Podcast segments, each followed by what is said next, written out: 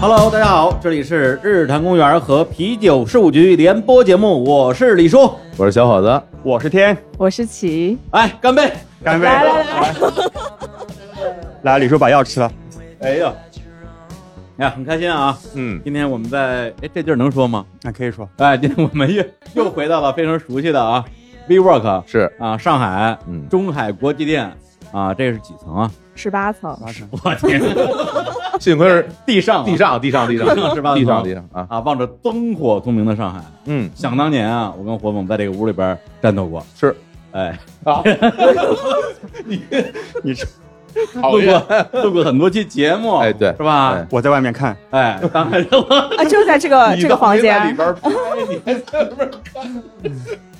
哎，真的真的， 想当年我们跟 WeWork 还有合作的时候， 对曾经在这个房间跟 WeWork 的几位这个大领导，艾伦啊，什么 Lily 啊，什么艾玛呀，嗯，都是在这屋录的吧？对哎，但是今天又回到这个办公室，为什么呢？哎，说来话长，首先啊，先跟大家正式的推荐一下，嗯哎，啤酒事务局是日坛公园二零二零年啊，我们这叫什么孵化啊？孵化出了一档全新的播客节目，它的主要内容是什么呢？啤酒啊，哎，非常多惨，说两句行不行？好啊行，对有你这样的吗？对，啤酒事务局应该是国内第一档专业的啤酒以及泛啤酒话题的播客节目。嗯因为在我们之前有一些其他的播客，然后他们可能偶尔就聊到过啤酒，嗯但是我们发现，在国内至少是目前吧，还没有专门聊啤酒的播客节目。嗯那正好我和齐都是啤酒的爱好者，然后我和李叔啊和火总也是多少年的好朋友，就想这个资源不用白不用，对吧？啊，就我们俩这资源是 吧？啊，好的，嗯太赤裸了。 应该的，应该的，应该的，应该的，对对对，因为我们觉得啤酒它是一个像播客一样吧，它是一个目前还挺小众，但是在快速上升的一个可以说亚文化吧，特别是在国内，嗯，对对对，这样的一个小众的一个东西，但是我们觉得未来的发展特别好，而且它里面有很多我们特别喜欢的一些元素，所以想我们一起做这样一档节目。这边你少说一个重点，嗯，精酿啤酒，精酿啤酒是个亚文化嗯，大绿棒子不是亚文化，是主流文化。对对我天天喝，对我们是主要专注在精酿啤酒，不过还是得稍微解释一下，这什么叫精酿啊？这个定义是什么？精酿其实有一个狭义的定义，还有一个广义的定义。狭义的定义其实是在美国二十世纪就是精酿运动的这个时代，协会有一些非常苛刻的标准，包括它的酒厂的规模啊，然后它是否是独立在运营啊，以及它酿造的一些啊、方式。所以我们不提倡一个狭义的理解，就是目前总体而言。啊，精酿就是相对于所谓的工业啤酒，工业啤酒就是大家理解的一些大的啤酒品牌，嗯它的产量很大，它的原料比较的廉价吧，然后因为它要追求一个成本嘛，嗯所以精酿其实就是用料很足，然后酿造的标准很好，很好喝的这些啤酒。产量并没有那么大，对，但是我们也本身也不排斥所谓的工业啤酒，哎，嗯因为工业啤酒本身它也是属于国际淡色拉格的一种嘛，嗯哎它也是啤酒大家族的一种。但是我们不想让大家谈到啤酒只知道大力棒子，这是我们不希望的。嗯哎，没错。所以当时啊，天辰第一次跟我说想要做个播客的时候啊，要聊聊啤酒，我是非常支持的。一方面呢，就是呃，我虽然不会喝吧，但是还挺爱喝，而且一喝呢就多，哎，，然后没事儿就 戒酒嗯，然后一戒酒就失败啊！我今天是我第多少次戒酒的第第多少天啊？ 对，对你你你上个礼拜说过一次戒酒，我说你可以戒，戒个礼拜差不多，但是万万没想到啊，还没坚持到一个礼拜，第二天开始 喝什么什么一礼拜，他今天早上起来说了一下什么我要戒酒，啊不是、又 说了，我今天晚上说是因为我病了，我倒下了，你们带着带着药来的，揣着药片儿来的。酒桌上不就怕这种吗？揣药片儿 的，对我这带着那个蒙脱石散，这如果这个过来人啊，嗯一听这名儿就知道这药干嘛使的啊。是对，我们之前刚聊一期健康喝酒的节目，因为大家其实对啤酒有挺深的一个误解，嗯嗯就觉得什么啤酒肚啊，啊什么这啤酒什么不健康啊，嗯，那我们的结论对吧？就是具体大家可以去参考我们的，应该是第五请大家收听啤酒事务局第五期。第五哎期。对我们里面有详细的一个论述，我们认为啊，啤酒是最健康的酒精饮品。嗯，呃，就是如果你想快速的上头、快速的进入一个状态的话，你就空腹啊喝点儿啤酒。当然，空腹可能本身不健康，但是你都喝酒了，对吧？ 说的什么玩意儿 呢？东西啊，这个不挨着一，哎，但是我觉得这喝个酒喝酒喝这酒个恰恰是这个天辰啊，他自己有一套的语言的魅力 啊，大家也可以在啤酒事务局这个节目里边去去领略一下 啊，。就是你需要品一下。对你需要需要品一下他这个语言的魅力，他这个魅力就是一种很 很欠的一种，像一种微笑的表情一样的一种语言魅力不是啊啊，天辰太贱了，嗯天辰啊，就是因为我们也也好多年了，然后就是他有一个标准的微信常用表情，嗯，就是在那个微信官方表情包里的第一个表情，就是那个微笑的脸。是但是那个微笑脸是吧？大家都用微信，都知道什么意思吧？对， 嘲讽的意思。然后天辰就最爱发就是这表情，而你跟他聊啥，他就发这个表情。而且他每一句都要发这个表情，啊对，就说完一句话以后来一个，说完一句话来一个，啊本来以为他一开始说他像一些这个年纪比较大的同志一样，哎他，可能不知道这表情啥意思，嗯，后来人家知道，他就是故意 的。呃，其实我就是想表示一下友好嘛。对，直到后来啊，火总亲眼见到天辰本人之后，哎发现这本人就长这样。是就把自己的照片都贴在每句对话的后面，我我最近刚收藏了一个表情，你们应该都收到过，就是嗯痛风般的微笑，啊 那个那个老大爷啊什么你不是老大 爷，是信不真， 那是我们的嘉宾信福 臣，哦， 哦，不知道，不好意思，那不是老大爷，啊是那是我们另外一位嘉宾胖胖给他做的表 情，因为他他常年患痛 风，啊。然后就给他做了一个表情包，叫“痛风般的微啊，笑 行行行，那个我尴尬了，那我那我尴尬你以了，为他真的是那个吗？ 手机老大，那我并且那个大爷，笑死了。那”。我自己干了，自己那我那我自拍一口，不是不是，这还没录，被那么说，那喝三个吧。那今天我们这节目呢，本身也是一期盘道的节目啊，因为这个大家对于天和奇这两个人本身可能也不太了解，甚至包括啤酒事务局的听众对他们俩也不了解是，啊，因为他们俩第一期节目一上来就是说，大家好，我是天，我是奇，哎，介绍一下我们今天的嘉宾，就完全不自我介绍啊，就直接就介绍嘉宾了。当然呢，我非常理解啊，因为他们俩可能也不太擅长自我介绍啊，比较内向。不要害羞。也比较害羞，哎，所以今天啊，我跟火总啊隆重来给我们的听众啊，包括日常听众跟啤酒十五局的听众，隆重介绍一下啊，这两位小朋友， 哎嗨，两位年轻人啊，是，要不然还是先介绍天吧啊，嗯因为我我一会儿可能说到嘴了，还是叫说叫天辰，比较嗯，习惯了，嗯，对，就是遥想当年，二零一六年啊，二零一年是一个重要的年份，是，对嗯，在二零一六年，日坛公园成立了，对，对，哎这是人类历史大事件啊，的确，但是早在啊日坛成立之前也就俩月吧，哎，我做出了人生的几个重要决定。首先啊，离开了我工作了三年的一个创业的项目，叫做 POGO 开演出，以及啊，我同样也算是工作了吧，哎，三年的一个播客，叫做《大内密谈》，一时之间啊，变成了一个无依无靠的人。结果啪，收到一条微博私信，发件人就是天辰，嗯，它内容是这样的：说李叔，我是你的粉丝，我听你的播客很久了，听说呢你最近失业了，要不要来我这儿工作呀？ 我来问，我来问你领导吧。 怎么听着这么像那种应该诈没那骗么短直白信？我说还有这样的粉丝，嗯问你领导吧啊，说得出口。然后我说啥公司啊啊，什么公司你就都有领导？跟他说大疆啊，听说过吗？我说没听说过。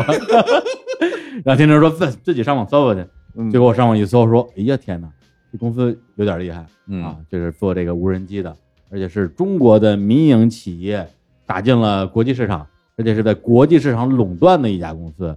我之前好像没有见过这样的中国民营企业，就觉得说，哎呦，看来这公司还有点厉害。我说，要不然我我我我试试，然后就在天辰的召唤之下跑到深圳面了个试，没想到一面就还成了，后来就非常荣幸的成为了天辰的手下，手下呀，手下，哇，算上下级吧，就汇报线吧。但啊是其实大疆不是一个特别注重等级的一个公司，我们只是在一起做事情。那你那时候是在大洋做什么事儿？你有资格什么？我看中一个人就把他叫去，其实这里面有两个疑问呢，对吧？一个疑问就是说你有没有这个权 利招个新人，另外一个就是说你招他干嘛去？就是他到你那儿能干什么活儿啊？啊，啊对，因为大疆还是一个创业的状态，就基本上只要项目需要人都可以去申请，对至少一当个当将时这样近一万人的创业公司，我的对天对啊啊！然后当时我们的老板他有很多关于文化啊，就是嗯创意方面的一些想法，然嗯后正好当时我也不会， 我先我先 我先把活儿揽下来之后，真太然后再去棒啊招人嘛。哦然后正好李叔当时上一个项目也不太顺利，然后我就把他忽悠过来嗯试试看，然后结果他真的来了。天这个性格呀，啊嗯，确实跟他不熟的时候啊，觉得这个人特别古道热肠，哎看到自己的偶像失业了，嗯赶紧帮我解决就业问题，还给我发了挺高的工资。哦后来我才知道，他其实不知道我的工 资。嗨对，因为大疆好像是在隔两级，对 N 加二才看得到薪资，对对，所以直到今天他也不知道我拿多少钱原来如此啊，我也不知道。他拿多少钱。那你们在大疆是这种真的是密切合作的关系吗？就是每天的工作都在一起吗？干同样的事儿什么的？嗯反正刚开始的时候，李叔去的时候经常和我谈心，就各哦种想不开，哦，可能刚开始也 怎么是都想不开呀？也这是没有长时间离开过北京，对，因为我哦去的深圳，你啊忘了，一六年去的深圳，这是我这个人生将近四十年第一次离开北京。之前离开北京就是出去旅个游嘛，嗯十五天之内就回来了。是突然之间离乡背井了，然后就觉得，哎呦，就觉得自己特别可怜。那可不啊。对啊，就觉得深圳这城市不喜欢我，嗯对，就到处欺负我。我上班第一天就赶上刮大台风，打不着车啊，我就说这怎么着下马威 啊？对，然后后来我住的那地儿电梯又坏了，然后屋里爬爬了多少楼？十七楼吧，还是十九楼爬上去啊啊？爬啊，你你不得爬啊？嗯然后在公司刚开始，其实也会有点水土不服嘛，因为之前啊没有在这么大的公司工作过，而且这公司呢，刚才我说的啊，一个一万人的创业公司，它既有一些大公司的特点，又有创业公司的那种是吧？咱们公司 slogan 叫啥来着？积极进智，求真品诚。你看你这个真棒，啊扣分，儿，哎，对，扣分儿，对，还有扣分儿制度，什么东西啊？就是我们每个月呀、最后嗯都有一个评分儿，嗯每个月到最后，别人你基础工资是多少钱，然后呢，你的上级领导会给你打分儿，如果你这个月有加分儿，你这个月就给你多发奖金、哦啊，就是有个系数吧。系数是另外一个，就是加分儿的话，好像最多可以加十分儿吧，然嗯后最少可以减，就是没有底线。没有底可以线。扣光分儿那种。对对对，就是你加一分儿就是加百分之一的月度工资，哦，就是你第二个月工资给你发出来。对啊，减个五十分儿的话，就是扣百分之五十的月度工资。天哪！啊对，所以当时是天成给你打分吗？对对对对对，然后我在大疆我扣过三次百分之五十，嗯，你对，所以被我扣，对，所以我有一个半月的工资当时被扣掉的。天哪嗯，啊！那天辰对我还挺好的，是吗？对我印象特别深的一次就是那个有一个月我好像有一些突出表现，搞定了一个什么大项目啊，天辰对我非常赞许啊，领导对我非常肯定，嗯然后结果呢，有一天啊，我们开了一个跨部门大会，那会上得有三十个人吧。嗯会议结束之后，哎，会议还没结束，天天把我叫出来了，说那个李叔过来咱们聊聊。嗯，天天说李叔，如果你一定要在会议上睡觉的话，能不能能不能不要打 呼噜？突出表现啊这 不是，这是这是后边的事儿吗？哦他说这个月呢，因为你有突出表现，本来要给你加分儿，吓死了。但是呢，你呼 噜建议你 给捡回去了。没这这个月建议你打呼噜，这个月的这个加分儿给你扣掉了。对我还说呢，在会议上这呼噜打的响，能够多挣点钱是怎么着？啊这 个不鼓励，不鼓励。啊，对，我觉得就是你要这么这么说，天辰不给我扣的百分之五十的这个点数，已经非常好了。那因为主要是可能我没有权限，眼神里透出两个字“想扣”，就是不是没办法，这个这个这个 嗯，人到中年你不懂，嗯不是，你可以睡，你别打呼噜。那种会就是很容易睡着啊。嗯嗯再说一下啊，大疆当时我是在这个所谓 BD 组，但是大疆市场部据说两百多人，我是唯一的七零后。由此可见，大疆是一个非常年轻的团队。是呃，像我这样的老汉啊、嗯老同志，老同志啊，嗯去了之后确实要跟上年轻人的步伐。嗯，李叔什么叫 BD 组啊？ BD 组，哎，啊啊，什么叫 BD 啊？ BD 是什么？来，你的 English，哎考我啊是吧哎 Business Development。哎，对，啊可能从市场的角度做一些合作吧。哦，对商业这拓种展，嗯，哦，原来如此，对，然后李叔也做了几个大项目，虽然不多，但是每个项目都很重要，最终功成身退。嗯，嗯，对，还是给大疆留下了一点点遗产的。哎，对，主要是最后做成的两个大项目嘛，一个是韩寒的《乘风破浪》，一个是姜文的《邪不压正》，那时候还叫侠隐。我这边主要负责对接嘛，然后由我们给这些剧组提供技术支持，帮他拍一些需要，比如说无人机或者需要弄到咱们那个啊如影 Running， Rony 对，去拍摄的一些环节。嗯反正那时候天辰就是我的直属领导，我有一个什么项目啊，需要天辰帮我去向上争取。然后呢，那时候也确实受了天辰的很多照顾啊啊，虽然这个人说话比较难听，直白啊，你怎么不说真实啊？你还你还直白，你说话就是难听。 大家去听听 biu 数据啊，这这这人说话可是够不是可以的不是啊。他难听吧，还不是那种说没事儿就劈头盖脸骂那种难听。哎，对，对对，他这种难听啊，是典型的阴阳怪气。哎，嗯，哎那就绝像对那个是，微笑，对啊对，到后来你跟他熟了之后，你知道他不是说因为是吧，仗着是我领导，天天就是故意挤兑我嗯，他跟谁说话都那样，嗯跟谁都阴阳怪气。所以当时啊，对我来讲啊属于一个人生的一个迷茫期，嗯啊，被天辰捞到了深圳，在深圳工作一段时间。然后后来呢，也是因为要做日坛公园儿啊，就从大疆离职了。而且按理说，天辰把我请过去的，我这说不干就不干了，嗯有点说不过去。的确啊，哎，还好他比我先离职 了。跟走的时候啊，非常轻嗯松。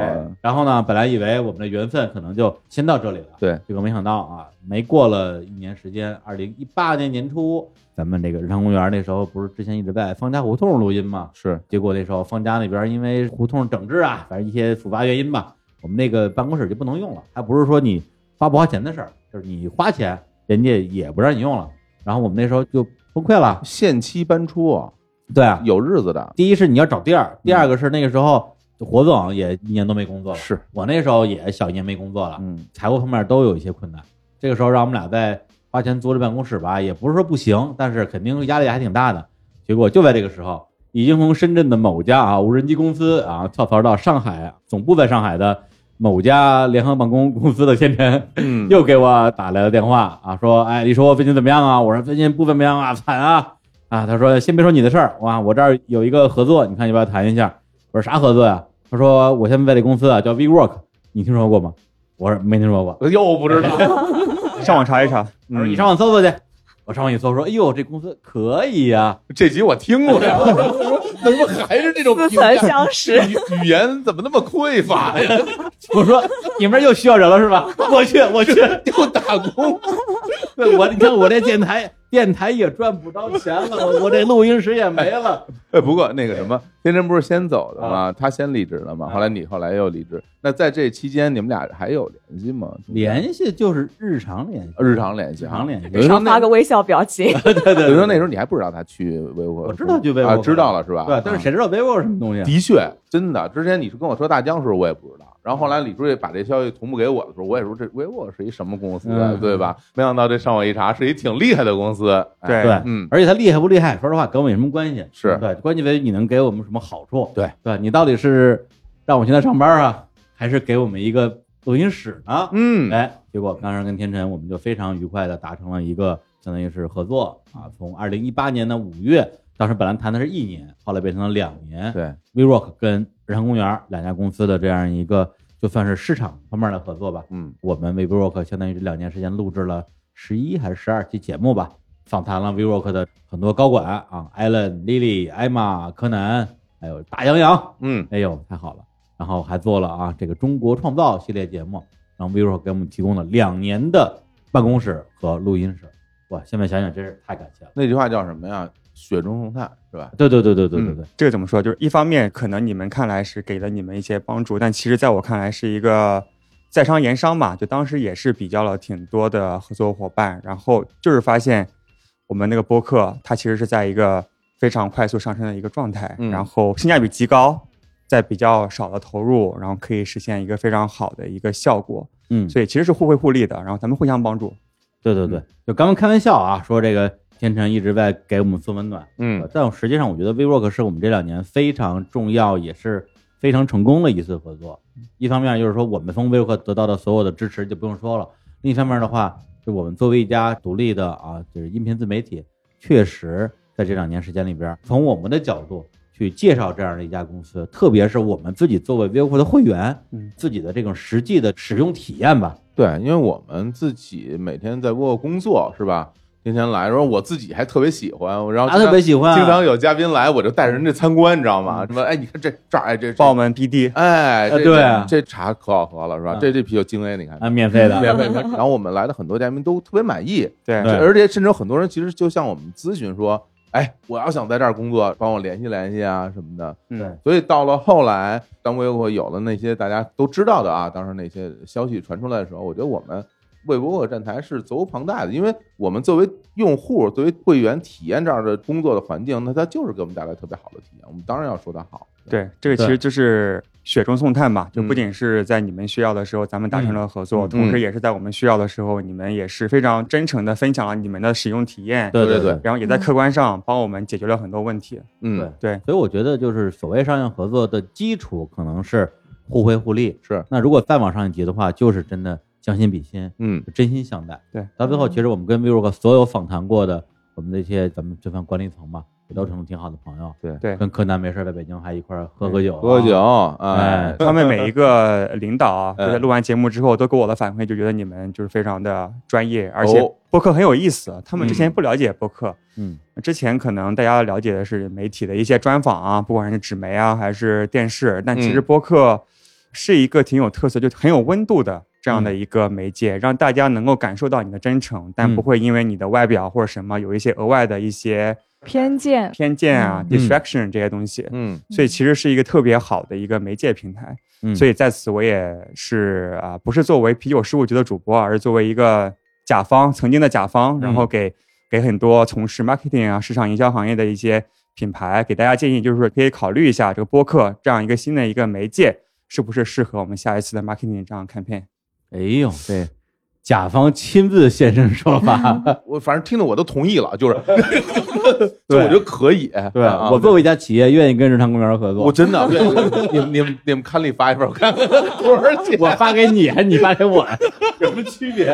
哎，所以你哎看，哎哎对，直到今天啊，嗯此时此刻，嗯我们的录音地点还是在 V Rock，对是哎嗯在上海啊，这个叫中海国际。之前我们跟 V Rock 的很多的这个什么 Lily、艾玛、艾伦都是在这儿录的，现在也有一种啊故地重游的感哎，觉。你又跟南阳是不是也在这儿？当然不是在这儿，啊，不是在这儿。对，当时是一个那个不像现在啊，有这个大落地窗，还能看见上海的夜景。嗯，它是一个封闭的会议室。哦，对，我就记得，呃，录制过程之中有两个小细节，嗯一个让达阳老师穿一外套，嗯，然后呢，因为那会议室当时温度有点高，他就问我说：“哎，我外套能脱了吗？”我说：“那您脱呗。”我就我就就就就就就就特别紧张，特别紧张。哦哦，对，然后另外就是后来那个，因为录的时间比较长，嗯，然后他的那个小女儿就来了。然后哦，就在那个录音室里边就绕着圈跑，哎呀我们这儿还录着呢，小女孩跑，太可爱了。对，就特别可爱，嗯，都是一些特别宝贵的回忆吧。是，对，嗯所以这个哎，从大疆到 v i v o k 啊，这几年天辰毫无疑问是我本人也是日常公园的我们的一个大贵人吧。对，对嗯对，而且我发现我这个运气确实好，每一次当我生活之中啊遇到一些可能比较迷茫啊，比较不知道该何去何从的时候，嗯，总有一个人跳出来说跟我走。之前呢，有一个人叫敢叔，哦，然后后来又遇到人叫天辰，然嘿，后两个人呢说话还还都特难 听那，可不，非 常像的两个非常人。像，非常像啊。那你俩是不是得干一杯？哎哎，呦，开始了，喝上了，来来来来来来，干了你的帝国食堂，来干杯，干杯！嗯来来来来，好，我们今天这节目就到这儿了啊。哎，李叔这个酒怎么样？好啊，好酒啊！你喝啥酒？ 哎，这个问题可问对人了。哎，那你要是给我喝别的，我喝不出来。嗯，这酒我能喝出来。世涛，哎，想当年啊，日常公园第三十期节目就叫做“一起来喝精酿啤酒”，当时跟火总一朋友，对啊，叫老梁，老梁啊、啊梁琦，我们一起就聊到这个精酿啤酒。然后当时我就发表他感慨说：“你们那个什么 IPA 呀、什么那么难喝呀，嗯，这味道太怪了。”后来我说：“哎，有一个那个巧克力味儿的黑了吧唧的酒，好像还挺好喝的。”然后火总就教我说：“哎，那叫世涛。”哎，哎，那之后我每次去这种精酿酒馆，不知道点啥时候就点世涛。面食 堂。对对，所以别人我不认识，他我可认识。所以人家好酒人家都觉得李叔是一老酒鬼，你知道吗？上来就喝上来食就堂，上来就喝食堂，那都是特好酒的人，啊，真 的呀？因为这味儿重。哦，对对对其实因为我喝不来啤，我因为我不喜欢啤酒花那个味儿，对对对我觉得难喝， 是的，是的，是的，嗯，挺 有意思的。还可以吧？可以。来来来，那咱们要不然先来首歌，好，放首歌。哎，放什么歌呢？放一首来自于山人乐队的一首歌，就叫做《酒歌》。哎，我们来听一下。啊，表哥倒酒喝，啊，表妹倒酒喝，啊，表哥喜欢不喜欢也要喝，喜喜欢了也要喝，不喜欢也要喝，管喜欢不喜欢也要喝。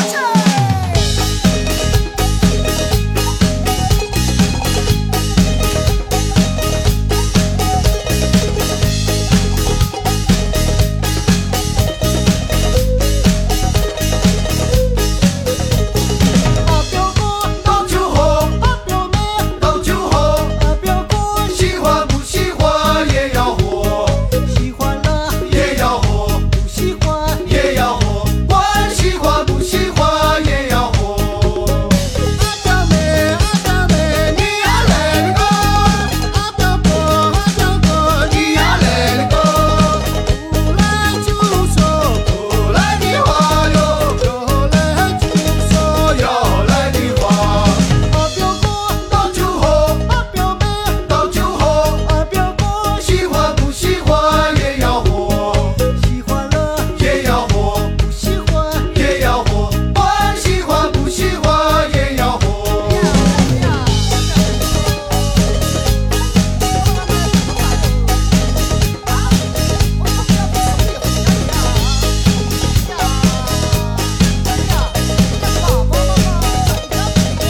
啊，表哥倒酒喝，啊，表妹倒酒喝，啊，表哥喜欢不喜欢也要喝。喜欢了哎，一首来自于山人乐队的《酒歌》，有听众可能听到这儿说：“哎，你们这个不是跟啤酒十五局联动的节目，怎么聊半天都不聊酒啊？是聊人啊嗯，？”我们这节目就是要聊人，是因为他们俩的节目一直在聊酒啊，一直不聊自己，导致这个到现在这两个人对于他们的听众来讲，依然是两个这个空白。空白啊，两个面目模糊的人。然后呢，今天正好借这个机会啊，给大家讲讲这个天成这个人到底有多么的说话难听。 我谢谢你。咱们是不是还没说天成是哪儿人呢？就是刨刨个人经历，那得好好说吧。介绍一天下成 哪儿人啊？苏北人，苏北区 中。对，哎哪有这么 说？什么自我介绍的呀？ 太直 先接给了。自己贴个标签儿太自己给自己打一标，这这标准打太狠了 啊。所以他说话欠不只是对别人，还对 自己。我们刚才吃饭啊，吃饭的时候其实已经聊了半天江苏地图炮的问题了。 哎，这个哎，天成这绝对是苏北之光啊！对，因为你看，像就是有很多知名的音乐人啊，哦就别的人我不熟，比如说这痛仰乐队啊，主唱高虎，哎，是淮安人哦，啊，还有这个前段时间月下啊特别火，这 Mandarin 主唱 Chase，嗯哎，盐城人，还有啊，我们都热爱的这个摇滚师啊，嗯，祖高祖 高，盐城人。哎呀，哎，你看是不是都跟你一样优秀啊？ 哎，对，就关于这个江苏大内斗省啊，就是嗯很多讨论嘛。嗯我个人觉得还挺就没有必要的，因为我自己是出生在徐州嘛，但是我初中就去苏南，算苏南还是苏中？嗯，哪儿啊？南通那个祁南东。通算什么苏南啊？哎呀， 开始了，哎呦天对哪，对对，开始因为散装了，对，因为其实很多时候你呃嗯自己对自己的认知和别人对你的认知不太一样。因为我嗯怎初么中说去嗯启东，就是南通那边读书的时候，我们老师就是说你要好好读书。你看人家苏北的，他们每 天四五点钟起床，干嘛干嘛的。但是我后来高中去了苏州嘛，苏州算是苏南对吧？这没什么争议。但是嗯哦苏州又不是苏南，就没有苏南了。 对，然后我高中老师就是说，呃你们要好好读书啊，你嗯不然的话，你看你们那个苏北的南通啊那边儿，他们每天四五点钟起床，所以就到底哪儿是哪儿啊？ 对啊，所以就是大家就是有很多偏见吧，可以这样说。哎对，呦，跟网上说的一模一 样，反正比我美的都是苏北，对对，都是苏北。太狠了。对我们高中老师就说你们好好读书啊，嗯你们不好好读书，以后只能去苏北工作， 所以就觉得就就没法接，因为主要当时同学都是就苏州那边人比较多嘛。嗯我个人的一个感受，因为我是在高中毕业之后，我又去了美国啊，去了日本，去了台湾、嗯深圳、上海嘛。我个人感觉，其实你越是发展水平比较高的地区，其实对于这种地图炮啊就是越没有那么的明显，或者是从个人的角度而言，就是你的素质越高，你越不会因为地域去歧视啊，或者是自我感觉良好。对，因为其实到现在而言，很多的年轻人，大家有时候在网上聊这嗯个话题，其实其实他们不太清楚这里边到底是怎么回事儿，只是觉得这东西吧是个话题，好玩好儿啊玩啊儿就想聊一聊。嗯嗯你要以我自己的经验来说，因为我在上海上大学嘛，只有那种上海本地那种岁数很大的嗯那种老一辈人，心里边会有那样的想法觉，得谁都是乡下人，因为他见过那些旧社会时候哦的那那些场面，嗯对，他会觉得哦，那时候就是逃荒过来或者怎么样。但实际上到现在这个时代了，已经早就不像当时一那个种样子了基于经济水平的地域歧视吧。，对，因为那个时候的确太久远的嗯事情了，所以现在大家在聊起这个来，我这完全就属于就瞎说，基哎本当上个段子吧当。个段子吧，嗯就对瞎说。，包括今年就是武汉那时候不是那个全国各地去支援嘛， 嗯，然后当时就有一个词儿叫“散装江苏”，哎，别的地方都是一个省派一个 队儿，对他们是一个省派了十几个队哎儿，对对对对对，对 谁也不服谁，导致当时在网上大家对于这个“散装江苏”产生了极大的敬意是。个很好笑的段子， 对，对，对不就觉得就是别的省都是派一个队儿，你们派了十几个队，嗯，对，大家这个争强好胜，在这个时候发挥了意想不到的能量，哎你这么说还真是，对吧？啊你要支援，我也要支援。啊，你盐城要去，我们东台也要去，我东台就不服你盐城， 就就是全是那种。好吧，因为我自己有好多的这个江苏的不同的城市的朋友，有时候嗯大家真的就是，我只要看到了一些网上那些关于这个江苏内斗的一些帖子呀、一些图啊，特别好笑了，就发给他，我们就哈哈哈就一笑，嗯，这就当个玩笑吧。然后刚刚晚上天辰表演了一下说徐州话， 这个非常讨 厌，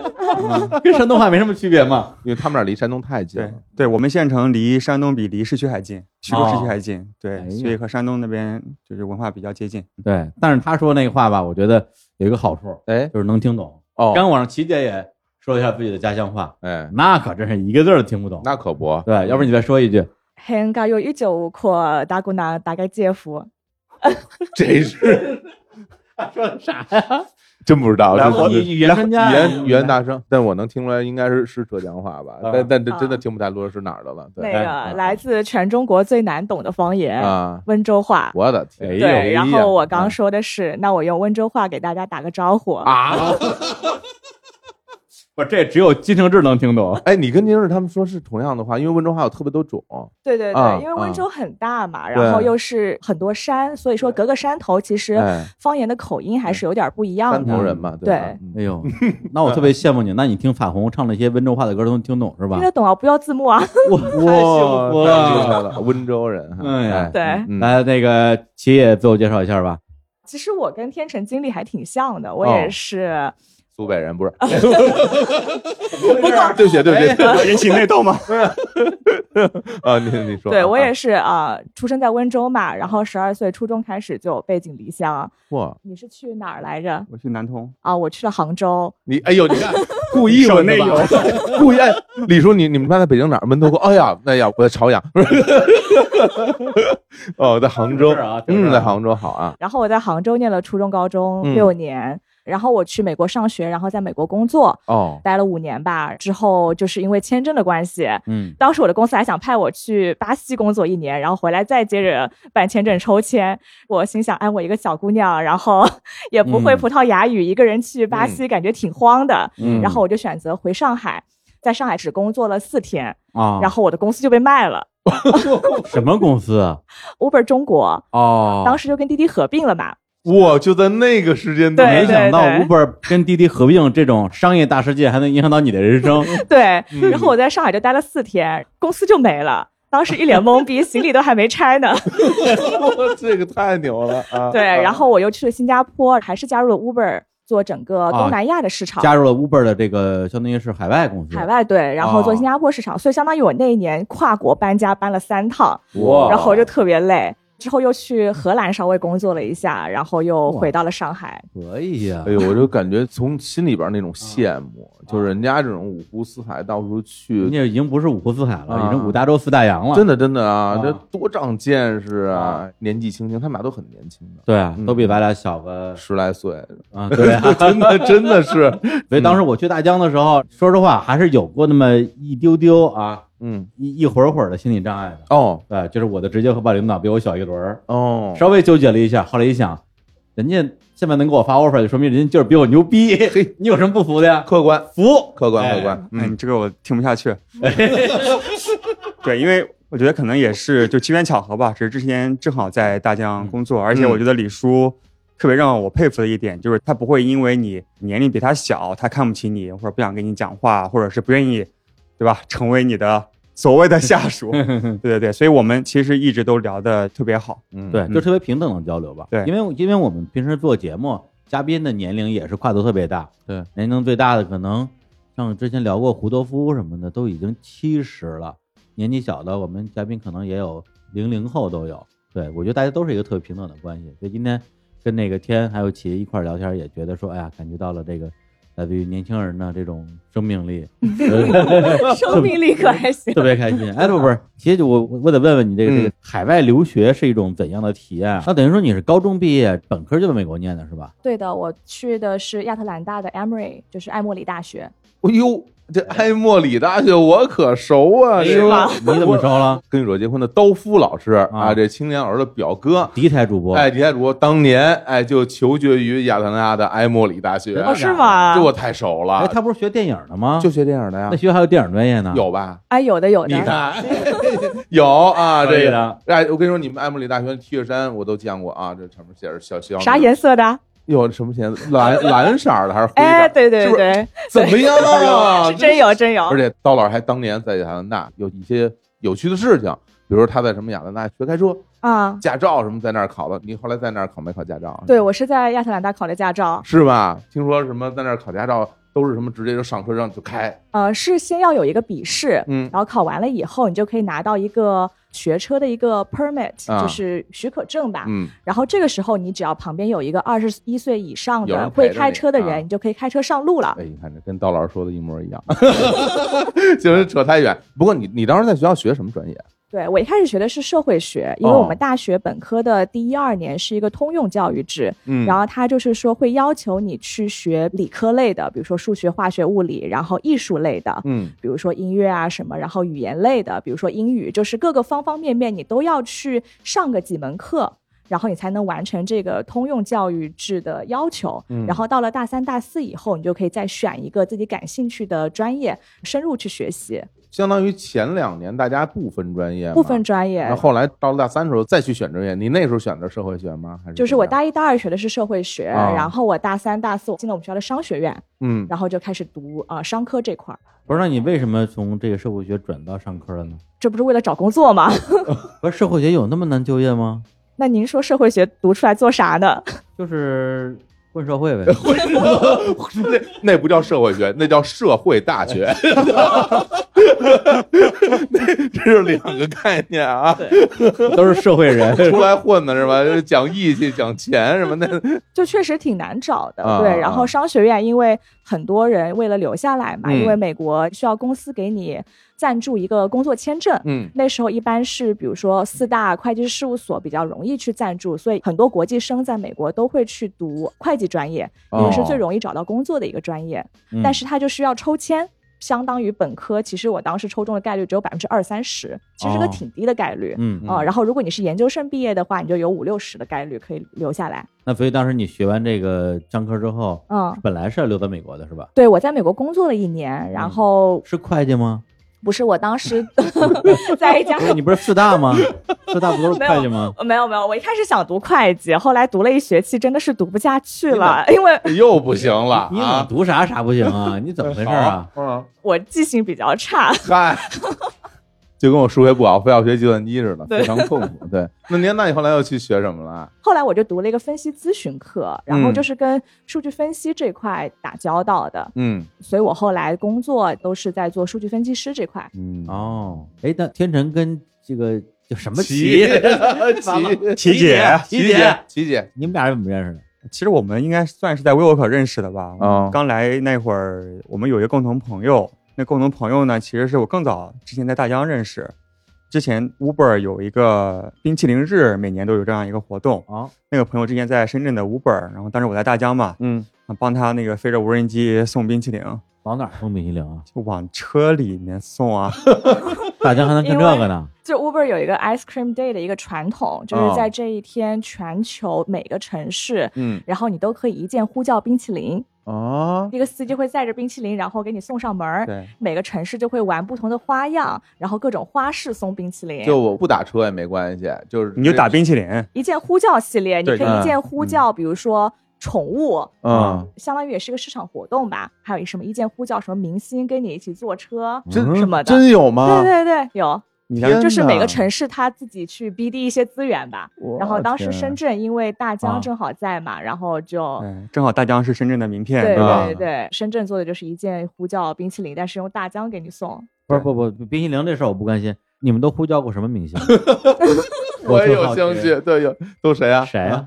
有好多啊，上海好像有呼叫过彭于晏，我的哎天哪，呀那叫得过来，大家不都疯了？我的哇，大兄弟 啊！大兄弟啊！就是你呼叫的时候也不知道，然后一啊上车，哎呀，一个彭于晏坐在 那儿，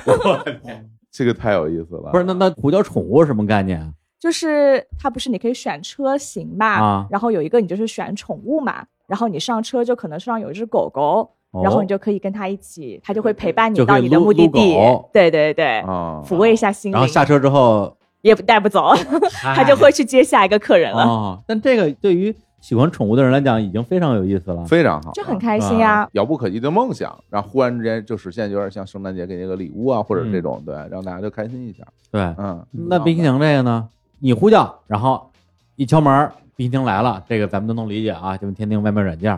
那大江难道是要把它从窗户里丢进去吗？呃，你想多了。哎，当时我们是选好大概哪一个区域，其实是某一天的某一个时段，然后在那边我们知道后台是谁下单的嘛，我知道是哪个车，然后当时是派了飞手啊，就不是我个人在飞，啊然后就把那个无人机下面吊了一个冰淇淋，然后啊啪把它飞过去，扔在车顶上它要出来的呀，就下车的时候，哦，对对对，就一开车门，对，然后一个无人机拿着，对，就拍了点素材吧。其实主要是那个线上传播的一些素材。嗯，主要就是好玩儿的好一玩些的对市场活动，嗯，对，然后因为那一次合作，就认识了那个共同的朋友，他后来也跳槽到其我现现在在的公的司，某国内互联网巨头。对然后当时我刚去 WeWork，他说他要一个好朋友也在 WeWork，但是后来也不熟。就是天老给我提一些数据需求，因为我是做数据分析的嘛，哎，你跟他不熟的时候，有没有觉得这个人很讨厌？ 特烦。 你看，哎呀，找我提需求特别不礼貌，不是，他肯定是说，很 直 接。他肯定是说啊，那个数据能不能发过来？啊发一个笑脸，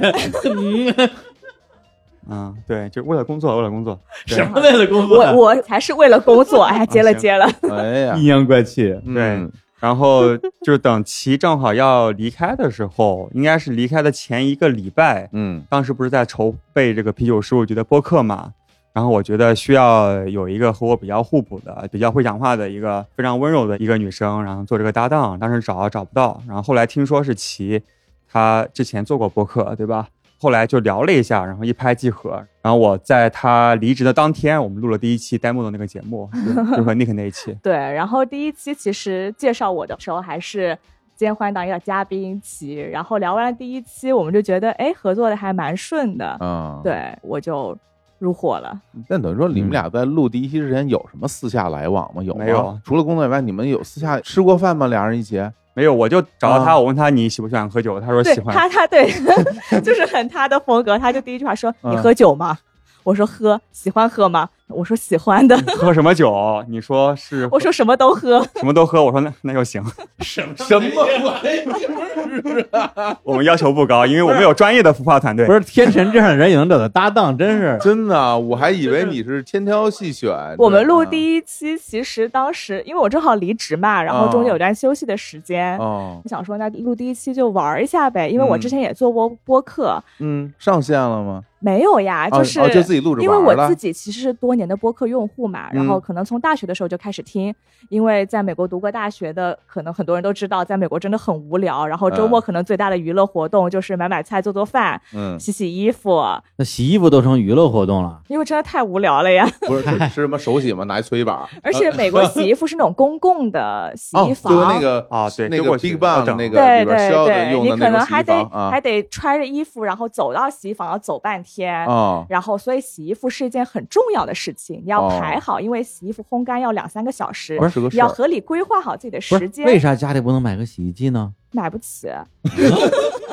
没有，因为当时住宿舍啦，所以哦，其实都是公用的。哦对，哦，哎，你说这我我有体会，哎，因为就是我之前去日本旅游的时候，嗯它很有的那种酒店里边就有那个洗衣房嘛。对对因为比对，如说，如果去时间比较久，尤其是夏天，比如你要去两周或者是更长的时间，你那衣服肯定得每天换，嗯换了衣服最后你要去那个洗衣房去洗。它的确，因为在日本那是投币的那种嗯那种洗衣机、烘干机是一起的，它可慢了，然后你还排队。前面那个人吧，有时候他的衣服他还不拿走，然后你要等着人家还拿走， 就很烦。然后有时候你看人家拿的时候，从洗衣机拿出 双鞋，对，就是哇 对，反正什么袜子、内裤、乱七八糟什么都在对里对，面。都在一起洗。对，然后嗯你就在思考我要不要在这儿洗，但是你如果不你洗没吧有别的就没得选择穿，嗯对对对对吧？对，你在美国遇到这样的情况，对对对那你在等着洗衣服的时候就听播客了，对，听播客啊，或者从宿舍走到洗衣房的时候路很远嘛，啊，哦，然后听大内嘛，哎呦，这老听众了，李叔，是听嗯着咱们的节目长大 的，真的，就啊现在跟我们坐一起，是不是有种梦想成真的感觉？对，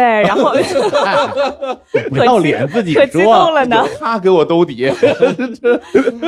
来来来啊！对，然后嗯当时就会听一些英文的节目，但当哦时觉得中文的节目其实给我带来的更多的是一种陪伴。然后嗯就虽然没见过主播，然后哎但是对你们的声音非常的熟悉。嗯一个人在异国他乡听一些中文的播客，然后节目里面大家笑得很开心，嗯，然后就觉得哎，好像一个人也没有那么无聊了。哎呦，如果我感觉这一段特别像听一个那个听众留 言，然后然后是他自己在读，然后那我我当年是什么最荣幸的听众，能够跟两位主播坐在一起，把嗯 讲出来。哎，嗯，所以见了真人之后有没有幻灭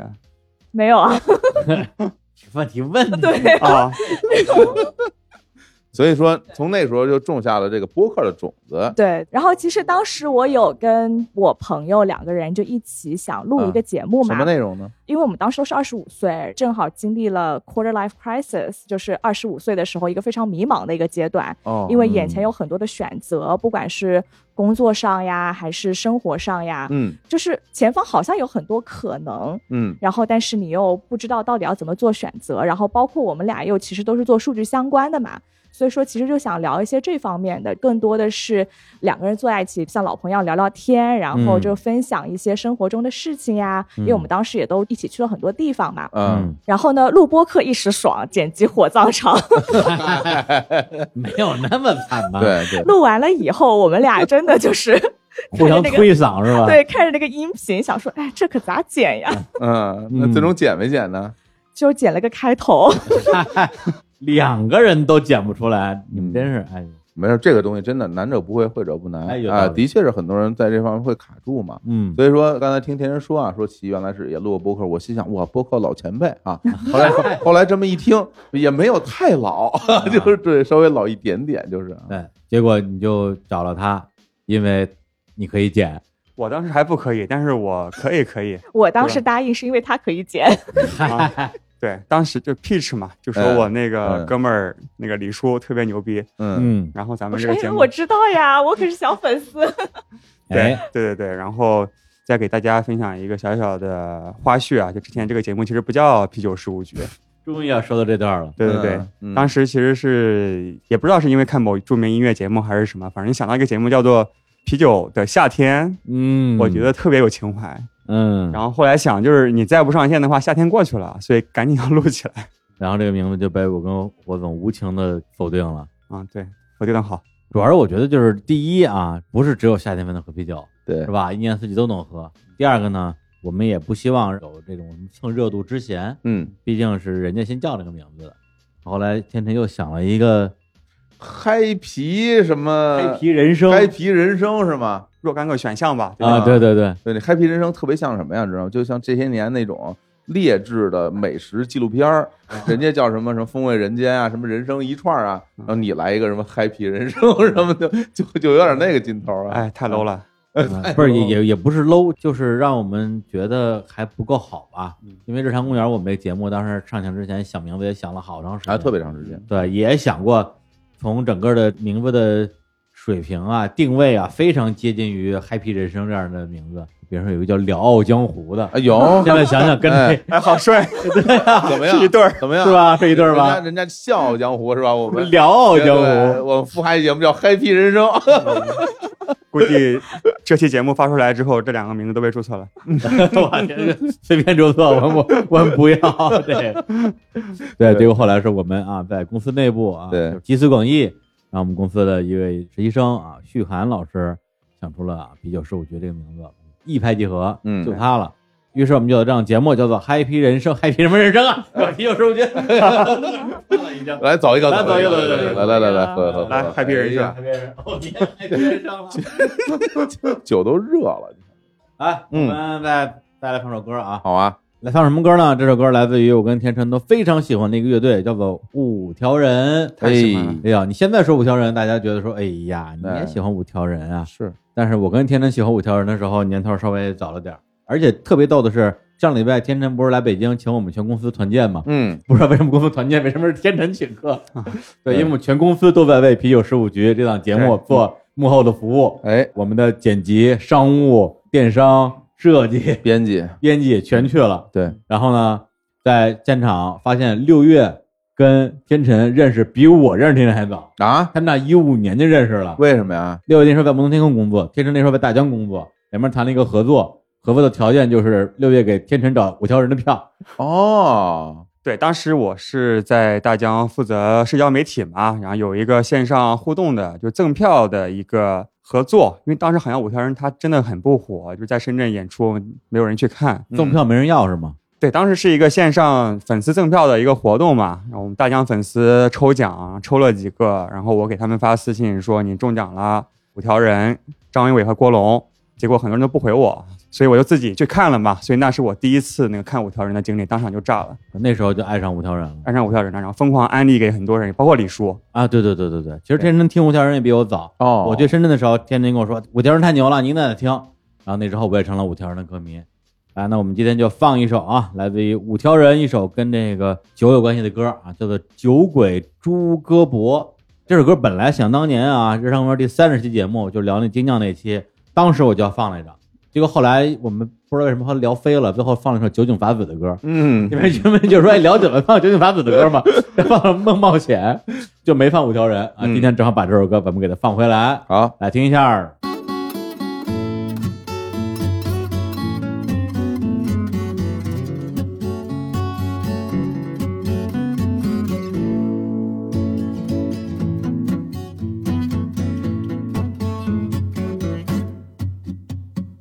无学校小妹介阿伯，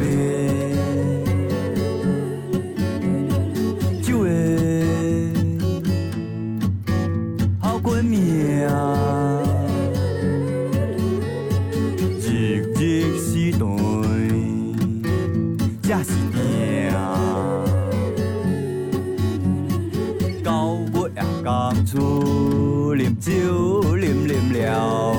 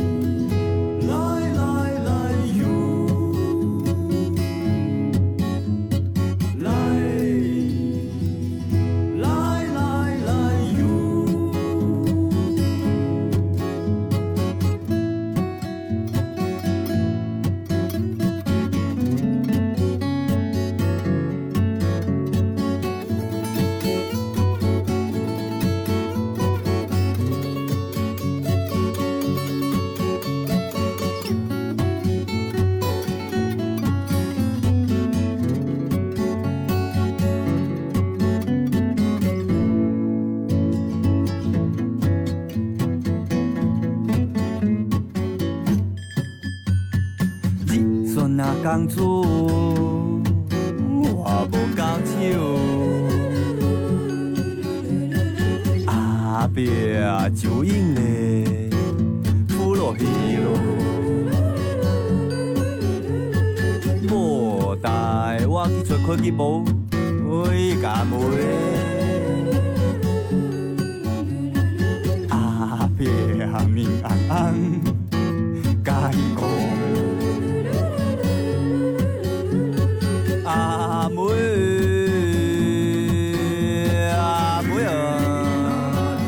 哎，一手来威武挑人的酒鬼朱哥伯啊，讲了一个学校守门的阿伯啊，是一个老酒鬼，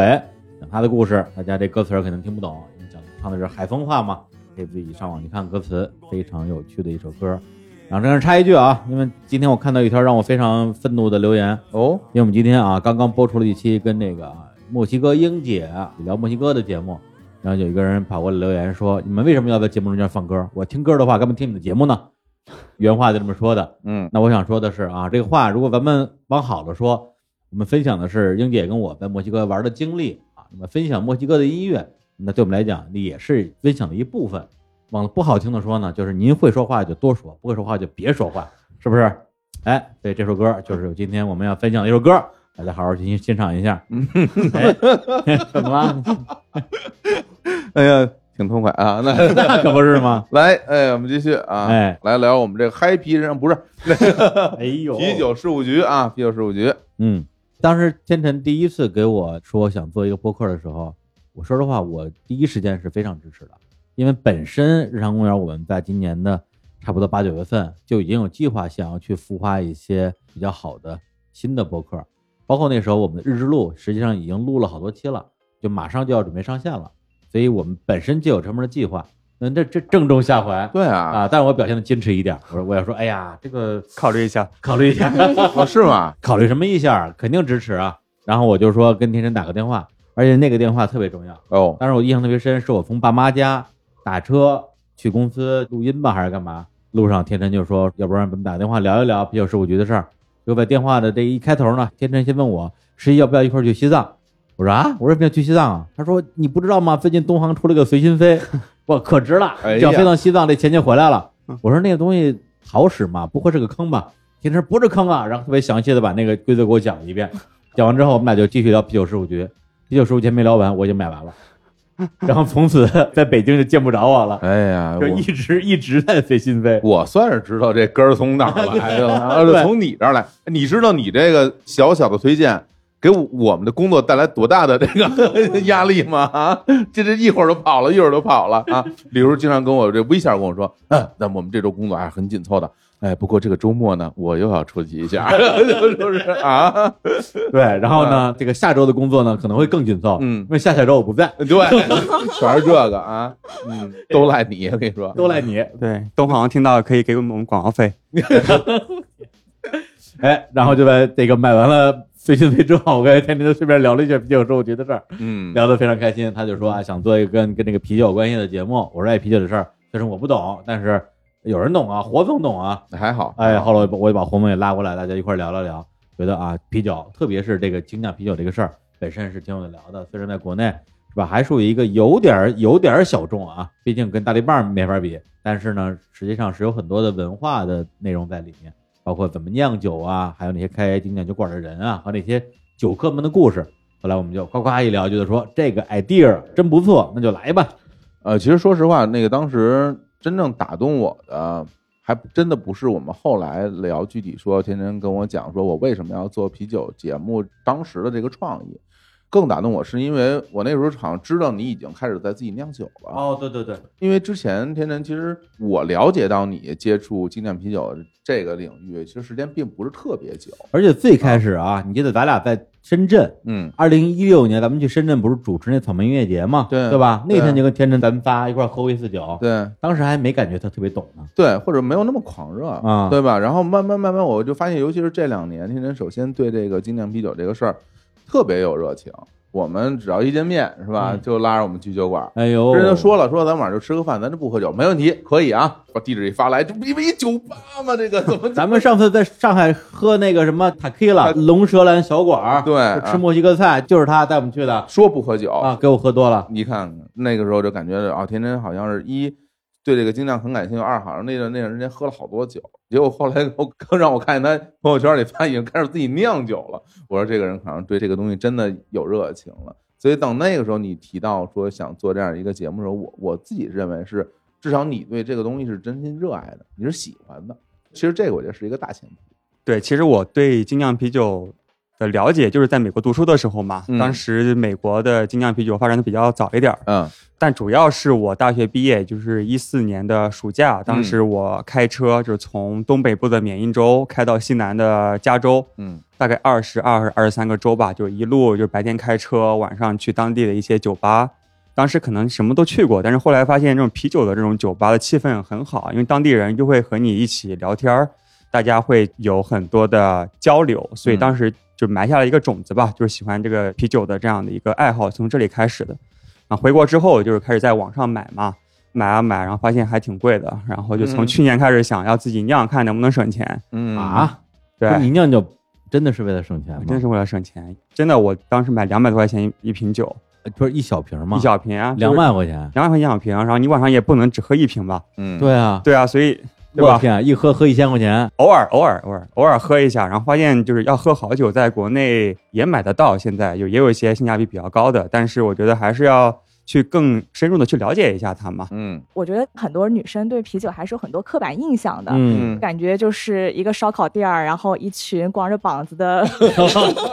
哦，这种这也太刻板印象我了。天啊呀，对北京大爷拍喝着着肚子喝着大绿棒子，嗯就特别是小时候嘛对，瓶吹啊，嗯，对。然后后来去了美国以后，去超市，然后发现，嗯哎，怎么啤酒有这么两大冰柜，全部都摆满了？嗯然后想说，原来啤酒有这么多的种类，而且每瓶长得还不一样。对，然后包装特别好看，因为嗯很多酒标都很有设计感嘛。嗯然后就开始尝试了一下 IPA，嗯想说，哎呦，这东西怎么这么苦，怎么这么难 喝？就是难喝啊嗯对，那时候还小嘛。啊，后来我们同事下班，美国工作有一个 Happy Hour 的文化，哦就是说同事下班大家一起去酒吧喝一杯。哦然后当时我就不知道要点什么，我想说 IPA 这么苦，我也不想喝。嗯当时我同事就给我点了一杯 Blue Moon，嗯是一个比利时白啤，然后加了一片橙子在里面，就感觉比较香甜。嗯，当时就觉得哎很好喝，然后再加上很改变我对啤酒一开始的一些印象，所以去超市就会开始尝试买一些其他的精酿开始喝，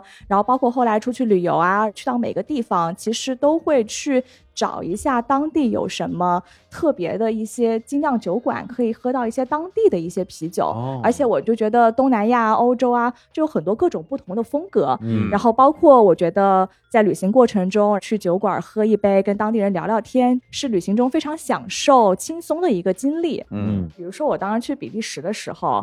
因为是一个人去的嘛。也觉得晚上没什么事儿干，然后我当时就报了一个啤酒之旅，就相当于一个导游，然后带你去当地非常有名的几家店，嗯给你品尝大概十几二十款比利时的啤酒，然后会跟你讲当地的酒厂，然后这个酒的故事。嗯当时觉得特别特别开心，而且我们整个团都是来自世界各地的人在一嗯起，大家可能因为不同的原因，都是一个人出来玩儿，或者是情侣，但是都参加了这个团。晚上就一起到处喝酒，喝酒然后唱歌，就大半夜在大马路上也没有人，真的是一群喝多了的疯子一样。但是你就会觉得特别开心，有种世界人民大融合、大团结那种感觉，就是大家因为这个啤酒，因为一种奇妙的缘分在这里相遇，喝了一杯酒这样子。对，我觉得齐刚才讲的特别好，就是啤酒它是非常能够体现本地的一些文化。之前我们节目也聊过，我们在中国的一些酒厂，有些是在城市里，有些是在村儿里面，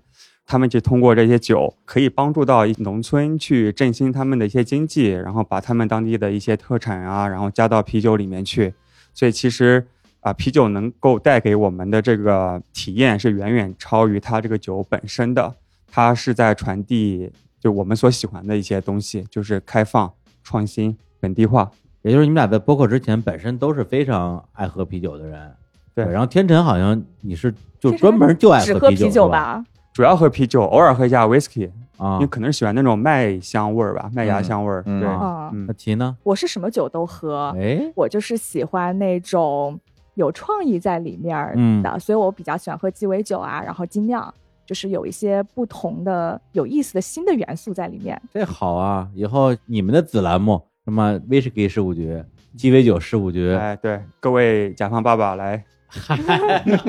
这得这才几期节目就开始招商 了，不愧是做 marketing 的这个。我就感觉那个天真每一句话后边接的都都有这个内容，啊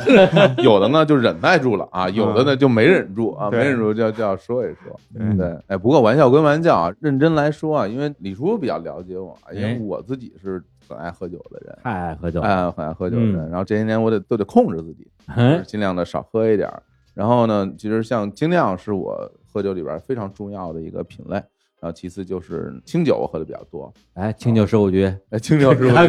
搞起来，我都找到了。客座主我播，一人给你撑起一百期节目，你说清酒专家，绝对没有问题啊。不过咱们咱们说回精酿这个事儿，一开始我接触精酿啤酒也是朋友带，在北京有一些精酿酒馆，他带我去。我原来也没有，我都不知道有除了大绿棒子以外的这些东西，但我感受了一下以后，我就的确我觉得这东西非常的有风味儿，很吸引人。但是其实，在相当长的一段时间里面的话，我会觉得至少我身边的人去喝精酿啤酒的人都不多。比如说我原来在国企工作的时候，我身边的同事们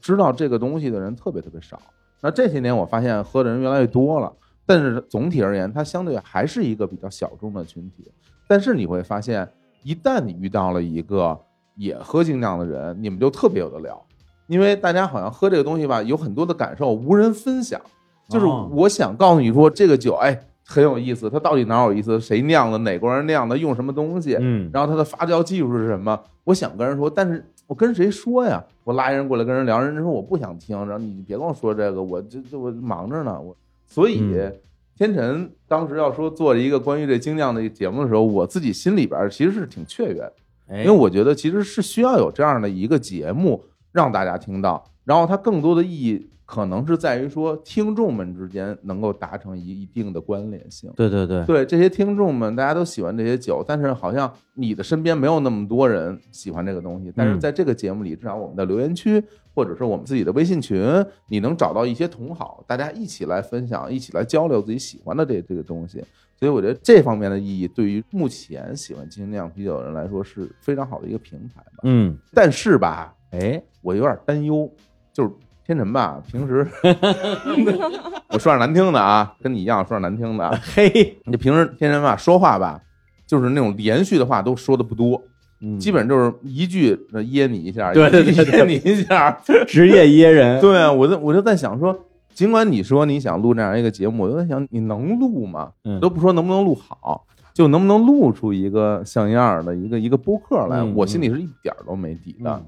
呃，但是不得不说啊，嗯就是听到第一期的样片儿的时候，我非常非常的惊讶，对，对我对非常对惊对讶。然后我当时跟李叔说，对我说我没有想到第一期节目能录到这种程度。胡总说的第一期还不是他们播出第一期，是他们实际上播出电影第二期吧，第三期第三第三期就聊那个啤酒搭配美食那一期。据说当时录制那个环境还比也比较嘈杂，嗯，然后还说啊，这节目你你们听听啊，行就行，不行就不播了。对，结果我当时我记得是印象特别深，我坐地铁，因嗯为我现在可能一年也就坐个一两次地铁。那次因为什么原因，啊反正就是坐地铁进城，我一个多小时就听那些节目，我听的我这叫一个心花怒放啊，嗯，就太有意思了。那些是节吗目聊的，对、嗯我这样一个对啤酒也不太懂，本身对天辰也也也不是很有信心的一个人， 你看我们俩自己都没有我听得我特别开心，而且它里边儿明显感觉到一种跟所谓的日韩迥然不同的风那格。肯定，对，包括他天辰啊，还有齐啊，嗯齐姐，还有那嘉宾 Nick， Nick，对，嗯，三个人啊，一张嘴就是。当初我在 London 读书的时 候，其说那哎我原来在美国读书，是吧我这不能输，知道对，吗？然后天辰说：“哎呀，当时我开车横穿美国的时候，哎把我听得我都真的开心的不行，我这哎，当时霍梦就说：‘哎呦，这个味儿正，哎这个味儿哎，哎对，海味儿，海味派儿，啊， 海派。啊，上海的节目就应该是这样的啊，对， 对。’所以当时听完那些之后，我们俩说没问题，嗯，完了，完了，完了。对，而且的确，就像李若所言，它跟日坛的风格非常的不一样，大家的语言表达的节奏、内容，包括语调，嗯，都是完全不一样的两种形式。但是我自己是特别喜欢你们目前的这个形式的，因为我觉得就是说，咱们比如说和日坛相比，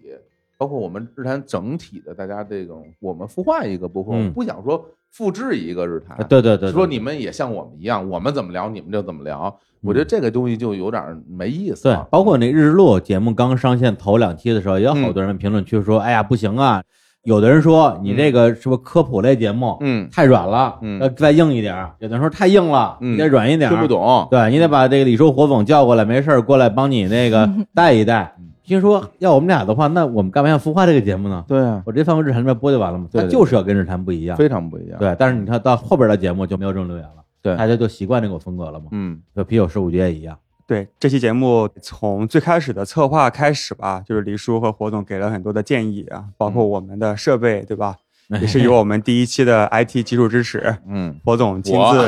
IT IT， 咱这设备绝对是最专业的。对我我对特别自豪，因为我原来的工作就是帮人弄硬件是吧，修电脑是吧，现在给人弄设备，对，，当时给火总打电话，我说推荐点设备，然后他说那你算是找对人了。嗯，对马上给列清单啊，对链接丢过去，对，他说我们是国内录音最专业的播客两个之一，然后一个是日坛，另外一个叫做跟宇宙结婚是吧？哎嗯，而且对天天当时还不服，说哎，我听某某博客说他们用什么什么设备，我某说那个不行，我告诉你那东西为什么不 行，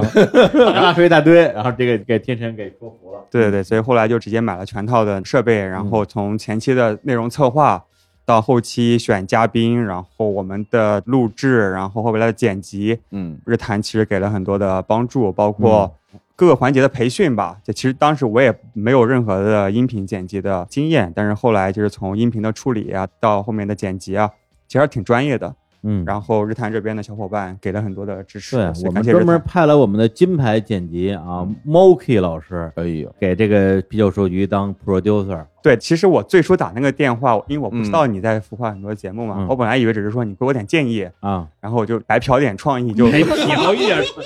是人吗？就行 了嘛，利用一下资 源，对，利用一下资源把，对一。瓶这种， 但是后来发现，那个 打完电话，李叔蹭蹭蹭把各种群都拉起来了，对对啊然然后后然后我这边就链接丢过去了，对人家丢过去了，然后设备清单一看大嗯几千块钱，也不好意思不买，对吧？确实不便宜。 对，包括后来的 Monkey 老师，我本来以为只是给我点培训啊啊指导，但是后来他其实在前几期节目。亲自操刀，然后我嗯们上线之前，他都有自己在帮我们再去精修很多的嗯细节，嗯，对这点我还挺感动的。对，甚至就是说，你们一开始因为天神自己剪节目嘛，他会把所有的这些气口全给剪没，对也就是说，所有的人的话都是连着 的，啪就一口就说下 来。对，所有的恩啊都没了。然后对，对，然后我们会在剪的时候，会在你们两句话中间故意再留一个空格出来，对，让大家听的时候能喘嗯喘口气气儿。儿别嘛。憋死， 对，要不这然你还噎人，我跟你说，节目也要噎人，嗯对，所以这个也是个学习的过程。啊嗯刚开始是过于追求流畅，但是后来发现，就任何节目吧，但尤其是咱们这种嗯喝着啤酒聊天的节目，还是要有一个自然的一个感觉。有一个 flow， Flow，对，哎，哎对，英文不错哎，我，English good，尤其是让我惊喜的啊，就是天天找到这搭档，我们当时就说，我说你，你就你，你一个人不 行，对你必须找一搭档。嗯，天天说，哎呦，这个不好找啊，我我嗯试试吧。结果哎，还挺好。上来就是他，然后我跟李叔说啊，因为我们俩在商量，给你一个什么反馈，我们需要达成一致。我跟李叔说，我就我说你们俩的对话就特别合适。天天说话是一个他有点拽，你知道吗，或者是有点正的一个人，但是其实说话是相对放松的，所以你们两个这种搭配是比较互补的。对，刚柔并济，就是刚柔并济对的，而且你们两个那个音色其实也是听起来比较和谐的。嗯反正我是觉得就是挺合适，没想到一上来那种找这种好搭档，你知道好多人录播客想找一个好搭档有多难吗？非常困难的事情啊。不过我想问问你们俩，啊你们俩从就是一开始第一期，因为他还是以嘉宾身份来参与嘛，那录到现在，比如我们播出了十期了，你自己现在感觉怎么样？从最开始到现在有这种变化，有这种不一样的感受？像我吧，就好像第一期我还是以嘉宾身份来的，嗯然后我当时想说，哎呀，我啥都不懂，怎么办呢？嗯，天成就说没事儿，我就需要一个不 懂的。然后像他说的话哈他，说爱喝就行。很多听众可能对精酿的了解也不深，嗯，就是能够代表一些听众问一些特别小白的问题。非常好就如果你特别懂，你问这些问题，你也问的不自然。嗯像我是哎真不懂，然后我就很自然的问出来了。你就不用装傻 了。对，不是你这是从我们这儿学的招儿 啊，对吧？对对对。然后录了十期，我觉得真的学到了非常多东西。嗯，然后我们每期节目真的都是干货满满，需要拿个小笔记去记的，有很多知识要点。我觉得你不应该学的太快，还是应该这个保持啊，保持这个小白的状态，啊对对对 不然的话说俩人都特 别懂，对，而且我们碰到嘉宾都好有意思，大家都很能聊，然后每个人都从不同的切入点给你去聊啤酒各种各样不同的故事。包括天刚开始找我的时候，我第一反应是说：“啊，啤酒能聊这么多东西吗？”嗯但是聊了十期，发现还只是冰山一角。对，比如说我们讲到，比如啤酒的风格吧，那个我们现在知道的，我们啤酒风格常见的有一百多种，嗯咱们每一种 录一期，那就一百多期，就两年过去了。嗯，当然，我们不会这样去聊了，因为我们更多的是想让就大家可以轻轻松松的可以去了解一些啤酒相关的知识，可以更加愉悦的就感受到啤酒这种饮料的一个魅力。所以我们不会去真的像做一个百科全书一样追求一个全面啊，一个细致。而更多的是找到啤酒和大家生活相关的一些连接点，然后我们接下来会保持我们聊天类的、谈话类的这样一个风格。你现在那是不是都有点职业病了？就比如说自己出去喝酒，然后看这老板，啊我说这哥们儿，我看嗯有戏，以后拉我节目里跟跟他聊聊那种啊，对，因为今天正好我在听李叔墨西哥这个节目嘛，我觉得嗯我现在有一点儿是李叔之前的一个状态，就是出去嗯玩的时候。都在想，哎，这个酒吧它可聊的点在哪 里？然后那哦有个素材感了，对都对是对取材，都是素材，对对对啊啊因为目前还在一个比较兴奋的状态吧，就是嗯一直在想我接下来节目应该请什么嘉宾，聊什么话题。嗯包括现在去出去玩的时候也是，十一不刚去西藏嘛，嗯，去当地先去找精酿酒吧，而且哎，就是喝到好喝的，就首先是说加老板微信，先去撩一下。啊比如说我们第七、第八期的嘉宾嗯 Jack，他其实是我前几年还在大疆的时候去苏州玩的时候喝酒认识的一个酒吧老板，嗯当时也是偶然的机会，然后去认识他，觉得他真的在用心在做这个酒，但是很多人都不知道，所以我这一次在十一之前，我和其专门去苏州找他聊，嗯，然后还录节目，特别开心。然后上线之后，有很多听众也反馈说，因为通过他也了解了一些苏州的一些啤酒，我觉得挺开心的。真好。这个其实有点回到咱俩嗯，就是日坛刚做起的时候那种心情哈，就是是因为你有很多觉得挺欣赏的人，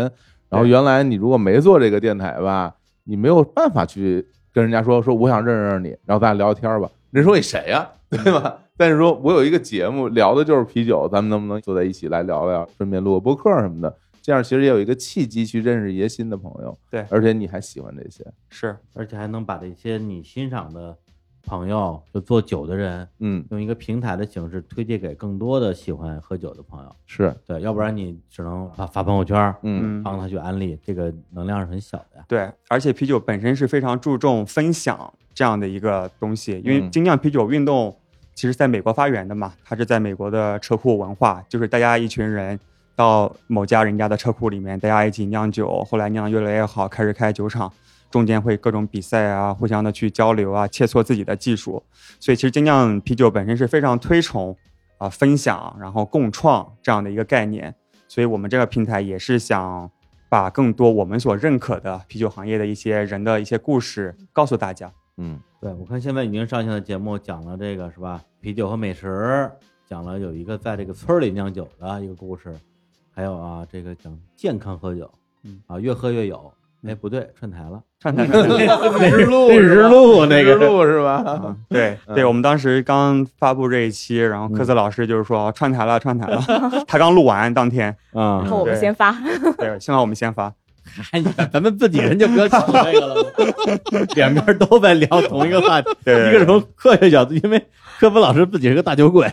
对对对，他对科子老师聊的比我们专业吧，就是至少从学术的角度肯定是比我们专业的，我们是另外一个角度，比较通俗的角度。哎呦，你说这我就忍不住插一句，我前段时间不是去那个兰州嘛，嗯去玩儿，然后科比老师他妈非要请我吃个饭，哦就说哎呀，感谢你这么照顾我女儿啊什么之类的。嗯然后我一方面觉得是吧，受之有愧；一方面人家请吃饭，我也不能不去啊，对啊我就去了。然后去之前，科子专门叮嘱我说：“就你可别跟我妈揭我的短儿啊，说我平时的这个那个的。”我说：“我跟你妈那是吧，阿姨吃饭，那我得说实话，我就说你天天喝大酒啊。”他说：“哦，这事儿可以说。啊，”他说：“我妈去见你的话，应该是带着酒去的。”我天 哪！最后真的带了吗？带了呀。 对，他说，而且我跟我妈说了，你不喝酒了，嗯 所以她应该会带点啤酒去，对吧？我要说喝酒的话，她会带着白酒去。啤酒无乱讲，哎，对，我说天哪，我说这太吓人了。嗯，对，所以这个我是觉得，如果单凭酒量的话，你还真不一定是科比老师的对手。啊、应该不是。但是我们私下里关系非常好，而且已嗯经约好串台的节目。哎，当然，主要可能串我们台，因为我们没有资格串他的台。 对哎对对对， 他们这门槛也没有那么高啊，博士就可以 啊。好的，好的，哎，反正我最近啊是天天跟科比老师没事儿就瞎聊天儿，说我戒酒了，我又戒酒了。然后每一次我这戒酒失败的时候，就发张我喝酒照片儿，他就把我戒酒的那个东西变成截图发给我。所以我觉得这个喝酒这个事儿啊，我不知道活子怎么看啊？嗯，就是你现在喝的还多吗？我现在真的说实话，比以前喝的少多了。啊，一方面，其实我觉得有一个特别重要的原因，就是我一个人不喝酒，我喜欢大家一起喝，哦就是而且我基本上我最喜欢的就是俩人喝，多一点三个人喝，我觉得也还行。但人再多了，我又不喜欢了，那我就觉得太吵。我嗯就是其实我是享受大家一起一边喝酒一边聊天的那个状态的，我并不是去享受说一定要把自己喝特别多或者怎么怎么样的那样的一个状态。当然，你喝到最后可能就喝不少。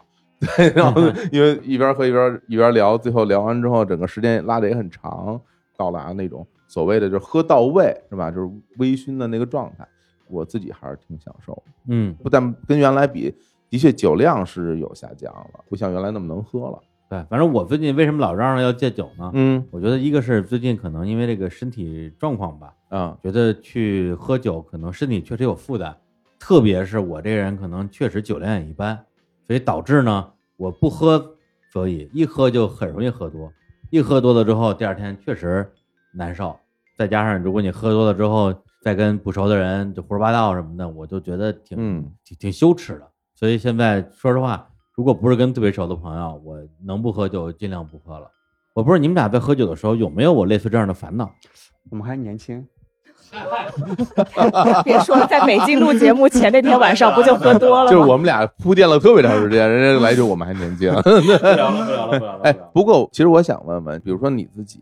你是更享受单纯的酒这个东西的美好，它给你带来的这种感官的愉悦，还是享受社交的快乐、聊天的快乐呢？我觉得两者都有。嗯我觉得看人吧，就至少我这个人嗯还是要喝一点儿，否则的话我也是有点儿害羞的。就是当然也可以自来熟，但是不会进入一个很就是微醺，然后开始有点点儿比较话放松啊放松的一个状态。嗯对，所以是本身是需要点，然后同时我非常就像你说的，非常喜欢喜欢的人在一起聊天的那种感受。嗯，那可能借助点酒精会来的比较快一点儿这样一个状态。你自己平时一个人会喝吗？这段时间喝的比较我多一，个人喝，琪呢？你呢？你是哪种？我是觉得，其实关于喝酒，我很多美好的记忆啊都是，哎，跟谁喝，在哪儿喝，哎嗯啊，包括其实你喜欢酒以后，你嗯对它稍微多点了解，你可能会关注这个酒的味道，嗯然后你会知道，哎，这杯酒为什么好，它好在哪里。哎所以我觉得这两个是都需要的一个事情。嗯所以我基本上不太会一个人喝，喝嗯酒的更多的时候都是跟朋友一起，然后大家嗯坐下来。我也是比较喜欢两三个人，人比较少。哎然后我觉得喝完酒以后，你很多哎平时好像不太能聊的话题，然后嗯有那个环境、那个氛围，大家就开始可以聊一些比较有意思的事儿。嗯嗯嗯，我觉得琪琪跟我这个整个状态还有点像。嗯，都是属于那种啊，自己一个人可能不怎么喝，然后大嗯家一起，而且甚至有的时候我跟朋友一起喝酒，会聊两个小时或者三个小时的天儿，那可能有一半儿或者以上时间都在聊这个酒本身，就说今天咱俩喝这个酒是怎么酿的，然后它有什么特点。对我刚想说，对就吧同时你懂点儿酒的对时对候，对你能够对给对朋对友我会讲，聊喝酒聊酒，对，我们会这喝杯酒聊酒的酒，故事尤其我在喝对清酒的时候，我大部分都是在喝酒聊酒，说这个酒用的什么米、怎么酿、在哪儿产的，然后它哪个季节出的，当时要泡水多长时间，所有这些细节，让大家聊聊半天，来喝一感受一下。嗯，哎呀，这感受别人的心意啊， 然后 就是经常会有这样的过程，聊很有意思，就是我自己很享受这状态，就是。没有任何生活上的那些，比如工作上的所谓的烦恼的倾诉啊，嗯或者是大家分享生活的状态，其实没有特别的、特别的单纯。其实也就是你想把自己喜欢的东西对分享对给对大对家嘛。对对对。但是喝酒人有有各种各样的面相，我也认识很多的朋友，特别喜欢一个人喝酒，甚至就是一个人在家喝酒都不出去，就一个哦人在家对着一窗户往那儿一坐，开一瓶酒就在那儿喝，特开心。我觉得可能不同的酒可能不太一样。嗯就比如说 whisky，嗯，甚至红酒，我感觉还挺适合一个人喝还的。真是。我那对些朋友就是喜欢毒饮的，大部分都是红酒。对对对。啊啊，但啤酒的话，有很多故事嘛，就是想和别人聊，而且对，而且啤酒它是个什么状态呢？就是你喝一点儿，你会有点儿微醺，但是不至于直接醉过去啊，在胡言乱语。所以其实创造了一个很好的交谈的环境，嗯，适合大家一起聊天儿。而且不矛盾啊，就是你在不同的场景下，你需要喝不同的酒 嘛。对，而且总体而言啊，这个啤酒的酒馆里啊是最吵 的。因为现在有各种各样的酒馆啊，有威士忌专门喝威士忌的那种酒吧，它那里边其实基本上相对是比较安静的。但是啤酒酒吧里就会永远特别嘈杂，好多人大家在一起，越喝声儿越大的。对，嗯因为刚才讲到，就是啤酒其实是非常注重分享的文啊化， 嗯，所以其实啤酒是有助于去建立一个社区的这样的一个关系。我觉得这点也是啤酒的魅力之一。那其实我们也希望，就是通过我们的这个播客节目，我们建立一个社区，让大家能够感受到精酿啤酒的呃魅力。因为现在精酿啤酒还是一个比较小众的东西嘛。我们希望小众的东西可以被尊重，甚至可以在一定程度上被鼓励。嗯，可能大家觉得我们只是在聊啤酒，其实最终我们想去传达的是这个世界的多样性的美。其实目前播客，我感觉也是在这样的一个比较小众，但是快速崛起的这样的一个嗯状态。其实我听播客已经挺久了，应该是在一三年的中下旬，当时是开始听大内，当时也在美国嘛，然后包括毕业之后的那个自驾，因为横跨整个美国两三个 月，哎那果然说这个了吧？来 说吧，对，因为在路上真的挺无聊的，而且是我是一个人自驾，开了两个多月嘛，所以大内当时所有更新的节目几乎都是听了好几遍的。因为当初的中文的播客没有很多，嗯高质量的那那就更不用说了。嗯，然后包括我的很多的音乐的品味，其实是李叔帮我建立起来的哎呀，啊，就当时推荐了很多这种民谣啊，对对对，这些独立的音乐音乐人，这点我真的挺感激的。当时其实是有一个看待世界的基础，但是具体怎么选择这个视角，其实还是挺容易被影响的。我觉得当时听大内、听李叔，还有后来其实火总也在录嘛，其实是改变了我很多看问题的一个视角。这点我还是挺就感激你们。哎呀，感觉有点惭愧啊。嗯那时候虽然年纪不小了，但那个时候自己觉得，特别是跟现在比起来，其实挺不成熟的，也在节目里表达过很多挺挺幼稚的观点。现在想想，其实都觉得有点有点后悔吧，甚至。但是我自己也觉得还蛮幸运的，就是那时候确实在节目里边借花献佛，分享了很多非常非常的宝贵的这些音乐的作品，那些作品是非常了不起的，到今天也是非常了不起的作品。对，呃所以那时候如果正好在天辰在美国开车这样一个路上影响到他的话，我自己还觉得嗯挺荣幸的。而且这个也是非常典型的一个播客的应用场景。嗯就为什么播客在美国这么火？现在是吧，已经成了一个非常主流媒体了，就是因为美国人就是一个在车里的一个这样一个一个一个国家，嗯，他有大量的时间跟自己相处，那这时候就需要播客的陪伴嘛。对，其实包括这次十一去西藏自驾，我也一直在听你们的那个一九九零的节目啊，嗯日常时光机，对对，所以其实你在影响的不是一个过去式，你现在的节目也在影响目前的可能一些大学生啊，刚毕业的一些年轻人，甚至我自己也在持续的被你们洗脑。嗯哎没有没有，现在轮到你了，对吧轮到你去现在你轮到你你大家登了场了，你们你们的对啤酒事务局也已经登场，你们也啊会影响你，而且还能影响我们俩。对对对对对，嗯希望影响一下你们大喝酒家的喝酒品的品味品味，对。 呃好，那今天啊，非常开心跟天和奇我们一起来聊了一期啊，说是聊啤酒，其实主要是聊聊他们俩自己的一些呃人生片段啊，还有以及为什么要做啤酒十五局这样一档节目。也希望大家未来啊，如果对啤酒和啤酒文化感兴趣，可以去关注这个全新的独立的播客啊，名字就叫啤酒事务局。大家在各大音频平台搜索“啤酒事务局”，微博、微信也叫这个名字，就可以收听啊，他们关于啤酒、关于跟啤酒有关系的这些这些人吧，对，酿酒的人、喝酒的人，还有开酒馆的人，嗯，他们的很多的小故事。是然后，那最后天辰要给我们带来一首歌，对我们想给大家分享一下我们啤酒事务局的片头曲，因为有很多听众其实在留言问我们片头曲是什么，但是我们一直还有一个小小的悬念。那我们今天正式分享给大家，来自 MGMT 乐队的《Me and Michael》。它其实本来叫做 Me and My Girl，哦，但是这个乐队他们觉得 My Girl 太俗了嘛，嗯，他就改成了 Michael。真的傻这乐不队跟是，真的是这个故事。问题是 Michael 是个男的的名字吧？对啊，对啊啊，，变一得下更这加个的中性包容。对啊哎，突然变成了一个激情四射的，没有，他可能是作曲写好了，嗯为了不改变押韵，嗯，对？吧？就 My Girl and Michael，就正好。 ，My girl is Michael，我 天！行吧，行吧那我们就在这首啊《啤酒十五局》的片头曲《I and Michael》咪咪 Me and Michael，哎呦，哎又暴露英语了。哎，嗯 Me and Michael 里边结束这期的节目，跟大家说再见，拜拜，谢谢大家拜拜拜。